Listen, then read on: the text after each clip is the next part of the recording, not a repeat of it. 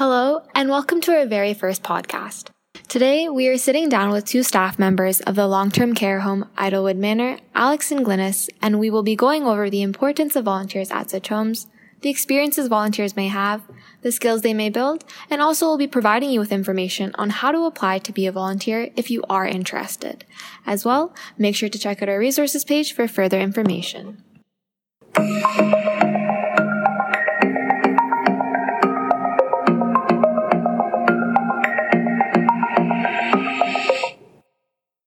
Good morning. My name is Glynis, and I'm the manager for the Recreation and Volunteer Department here. I've been here for over 10 years now. Um, I actually started here as a student many, many years ago, and then was hired as a part time, then full time in the Recreation Department, and then moved into management here. Um, I'll pass it over to Alex, and then we'll. Hi, my name is Alex Menjivar, um, facilities manager or maintenance supervisor started here as a PSW as a student too, then moved into maintenance and now I'm into management. So yeah. Thank you for sharing. Now we would like to ask about your organization. So if you could give an overview of the home, um, the people that come here, and what services you provide to them. We have a rich history and have been around for over 150 years in the community.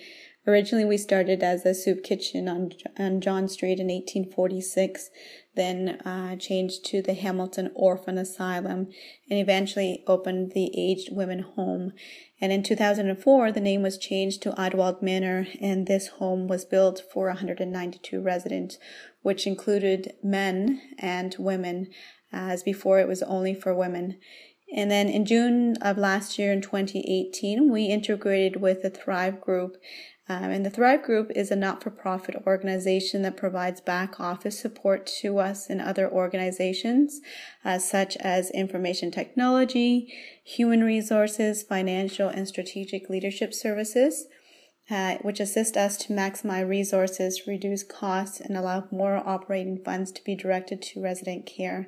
The Thrive Group organizations currently comprise of Able Living Services, St. Peter's residence at Chedoke, which is just around the corner from us here, and Capability Support Services.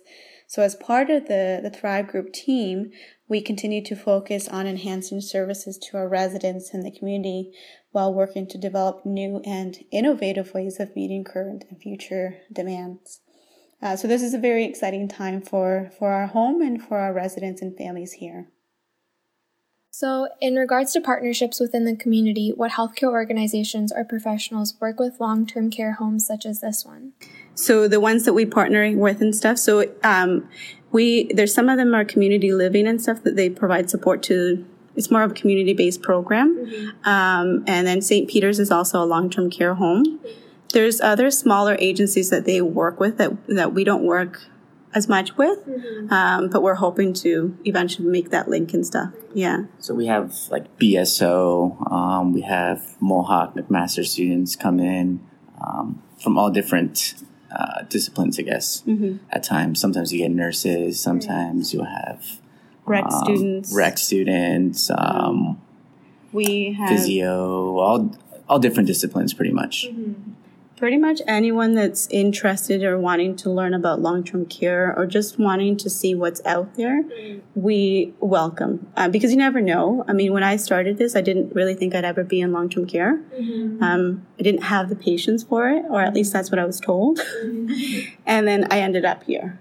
So it's just it's a good opportunity for you to come kind of see what what is here and you never know. You might actually find a, a true passion for long-term care which is what we're always looking for so, you mentioned patience as a skill. Is it something that you were able to build while volunteering and working here? I think over time, as I sort of grew up and matured a little, right. um, I kind of started understanding people's different points of views of life. Right. Um, and instead of sometimes we tend to rush our lives all the time, so we really have to take a step back here.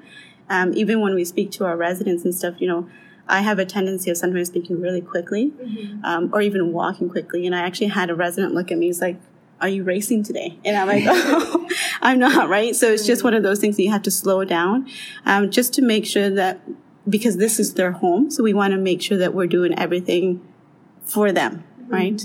Um, so patience is one of these things that continuously grows for me and stuff, and I'm always constantly challenged with it um, because everything's always so fast paced. But you got to slow it down sometimes here. Yeah. Yeah, so patience, uh, perspective, and empathy too. You learn a lot here. So it's always good to get their perspective to understand who they were before. Because we see them here, some of them are almost bedridden or not capable of talking or walking. But it's important to, for us, especially as workers, to know all about them and know at least somewhat some key stories about who they were mm-hmm. for us to kind of really understand and I guess care more.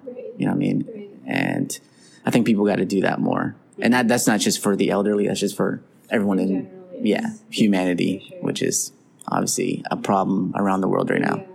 But yeah.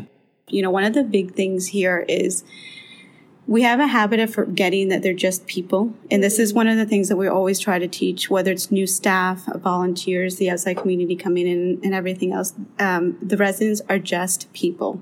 So they, you know, they get older and we start forgetting things, um, and then you start having the memory loss. But a lot of them have damaged brains as well, which for us, it's always it's so important for us to make sure that we're trying to be as understanding as possible of what their abilities are. And we want to focus on their abilities versus what they can't do anymore.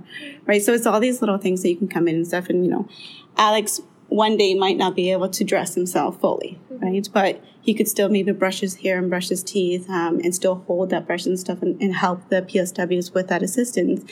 But he might need assistance buttoning his shirt up, you know?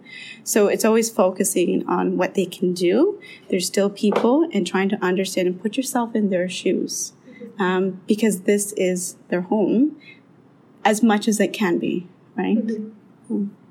There's a lot. There's a lot of skills that you actually learn here in long term care that are pretty awesome. Yes, yeah, and and it makes you feel good, and it makes you a better person too. Right. I believe. You guys are saying it's fulfilling. It, it can be fulfilling right. if you allow it to be fulfilling. Right. Yeah. If you look at it in a negative way, it can be mm-hmm. draining, mm-hmm. which a lot of which is very common in the nursing world. Mm-hmm. It's like they feel drained because it does like once again she said like it does take a lot of patience um and a lot of it takes a lot of energy out of your brain and your body mm-hmm. to to deal with these with certain situations. Mm-hmm. like everything from being spit at to just wanting to get hugged you know what i mean? So and then if you're in a bad mood or if you're not feeling a certain way and somebody's trying to hug you that can even be tough do you know what i mean? So um yeah it's hard yeah. Thank you for sharing that with us. Um, we're wondering, like, what kind of roles do the volunteers play in the nursing home? Like, and what type of, what is like the typical shift at at um at the nursing home as a volunteer? Mm-hmm back to me. Um, so, like I said, when we have volunteers coming in here, the first thing that we do is we do the interview with them, and it gives us the opportunity to kind of pull out people's personalities. I mean, people always hate interviews, so it's just really for myself, and now my staff are actually leading the program for me, just because I have other duties coming on. Um, but they get to see your personalities. Um, instead of just having those written questions and very generic questions that we ask you, but pretty much, you know, tell us about yourself and what kind of things you're looking for. What are your interests? What are you looking for at getting it from volunteering and stuff? Um, so once we get a feel for you, we try to fit you in where we think you're best suited. Um, but always our main thing is that you guys talk to us as volunteers and as students to make sure that we're meeting your needs because it's a give and take. It's very volunteers and Alex can say the same thing. We can't function as a home without volunteers. Um, they are so valuable in this organization because there's so much that uh, volunteers do that we as staff can't do or may not have the time to do. So, you know, when we have volunteers and someone comes to me and says, you know, I really like to do craft programs and I'm good at painting and stuff, could I possibly do that? Absolutely you want to lead. And we used to have a lady that came in she'd go out and shop for all the supplies that she wanted to do her craft program. She'd think of what crafts to do with the residents. And my team was just there to assist her with bringing residents in and making sure that everyone could do the craft to their best of their abilities there. Um, we have other volunteers who are just here who are really, really shy Um, and it takes time, right? They've, maybe they've never worked in long-term care or they're not used to, maybe this is the first time they've actually volunteered. Um, so I try to set them up with certain staff members that I know that, you know, might have a little bit more understanding working with certain individuals or can really, um, encourage and motivate them. Um, so it just depends on the personality. We've had maintenance volunteers before. Um, we've had uh, people work with the special events with us. Most most of them come to the recreation department um, and work with you know residents on one to one basis or in a larger group. But it really depends on people's personalities, how we sit, see them first and feel you out, and then when they come to us and say, you know, I'm getting more comfortable with this, maybe I'd like to actually go and visit residents on one-to-one basis. And that, that's what we want to see, where the volunteers want to come to us and say, I've done this, I've gotten really comfortable, and now I'd like to take it to the next level where I don't have to have someone supervise me directly, but I can start the conversations with the residents. Mm-hmm. So the roles are rather flexible here. They are because I mean we have the typical roles and duties. Like someone can come in here and say if we have a tuck shop that sells junk food basically to our residents and to everyone else, um, and so someone can open up the stores and make the sales there. Or we have people that can help us with you know going to residents' room to read to them. Um, if you like to do manicures, you can put nail polish on our residents and stuff. Um, or if you just want to go and sit outside with residents, because sometimes they just want to sit with someone. They might not want to talk to anyone, but they just that companionship or Human interaction. Exactly. Yeah. Um, Which is hard for staff to do when they're working. So mm-hmm. volunteers will give that mm-hmm. bit of human interaction, which is needed.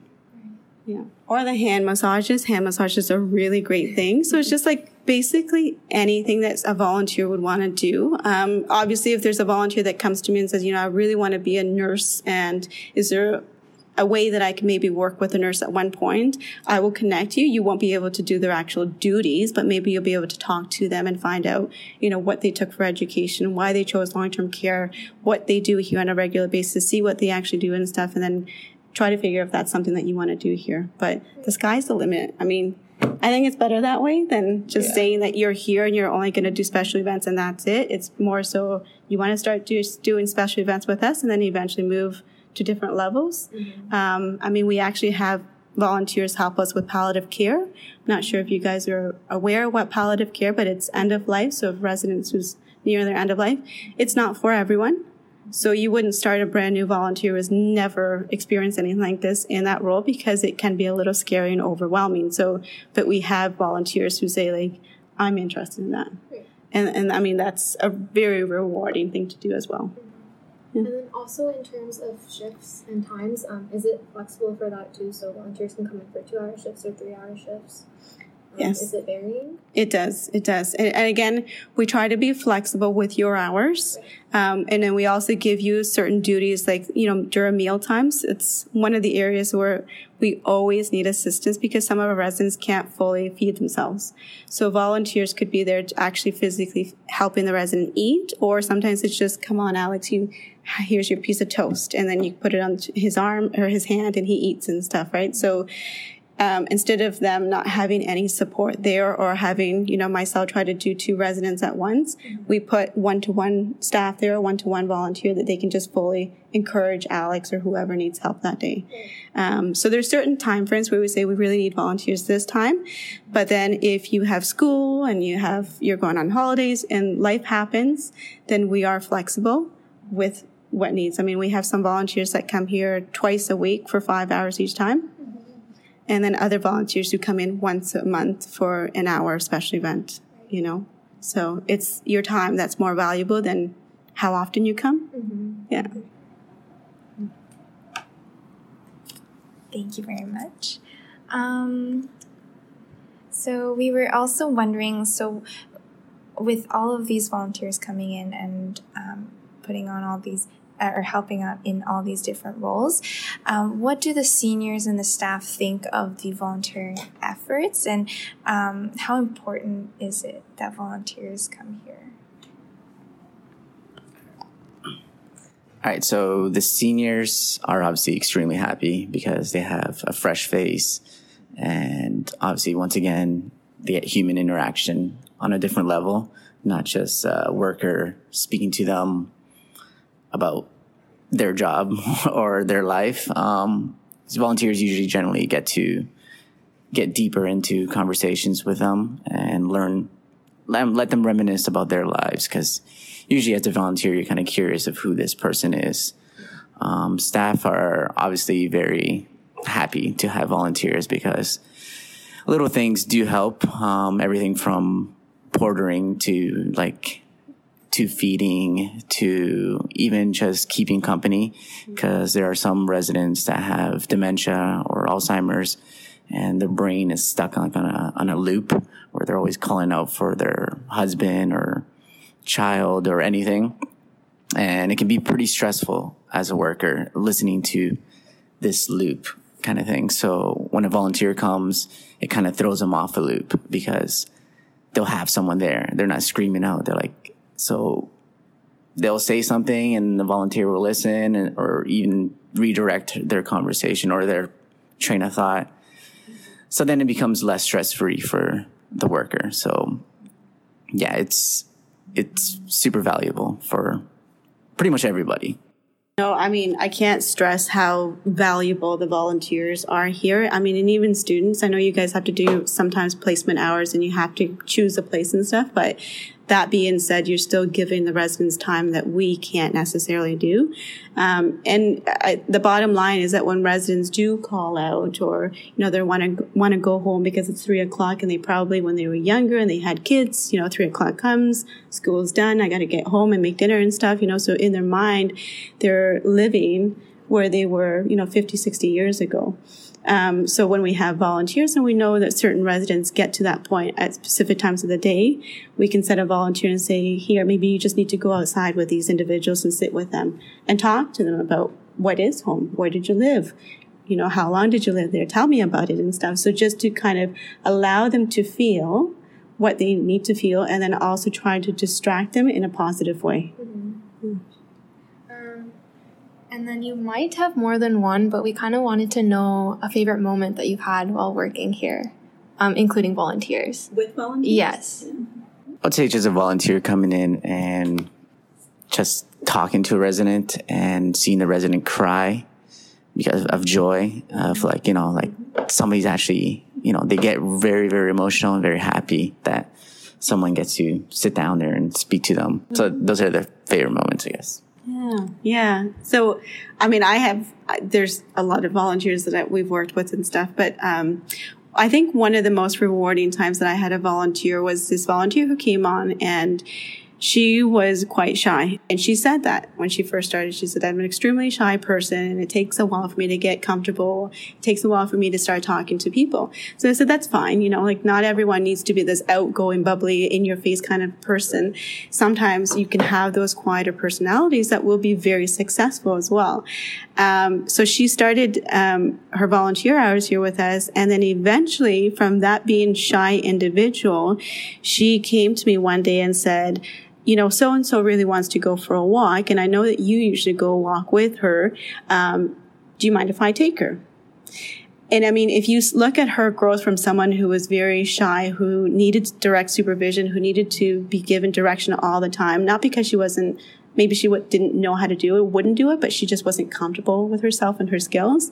And then for her to come to me and say, I want to do this independently, go off site, walk around the neighborhood with this resident, I mean, takes a lot for a person for growth, you know?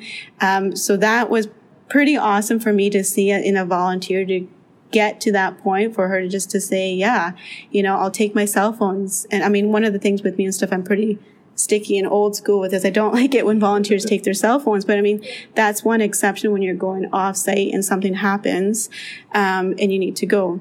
Now to take it further to that, I mean, so we, she took the resident out, um, and the resident actually, we had a little bit of an accident there.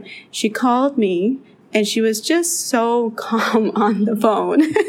and I mean, it was just right down the road here but still for a volunteer to get to that point again to take it to the next level to say something's happened to stay calm and just to take it in and her focus was to keep the resident calm she didn't even worry about herself i mean i know inside after i talked to her she was you know, hysterical and she was worried and she was okay. Did she do the right thing and stuff?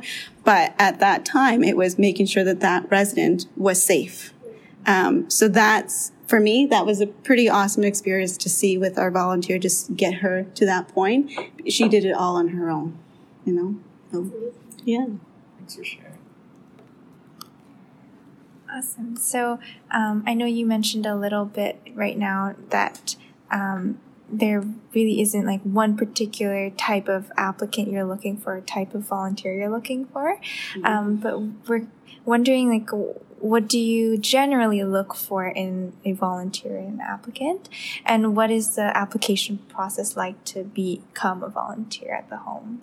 So for volunteers, what we look for and stuff like one one of the things is there's a lot of residents here, right? So we have 192 residents. So sometimes those people that are high energy and want to be chatterboxes and stuff might not be the fit that I'm looking for, especially if I'm looking for a volunteer just to do friendly visits with our residents.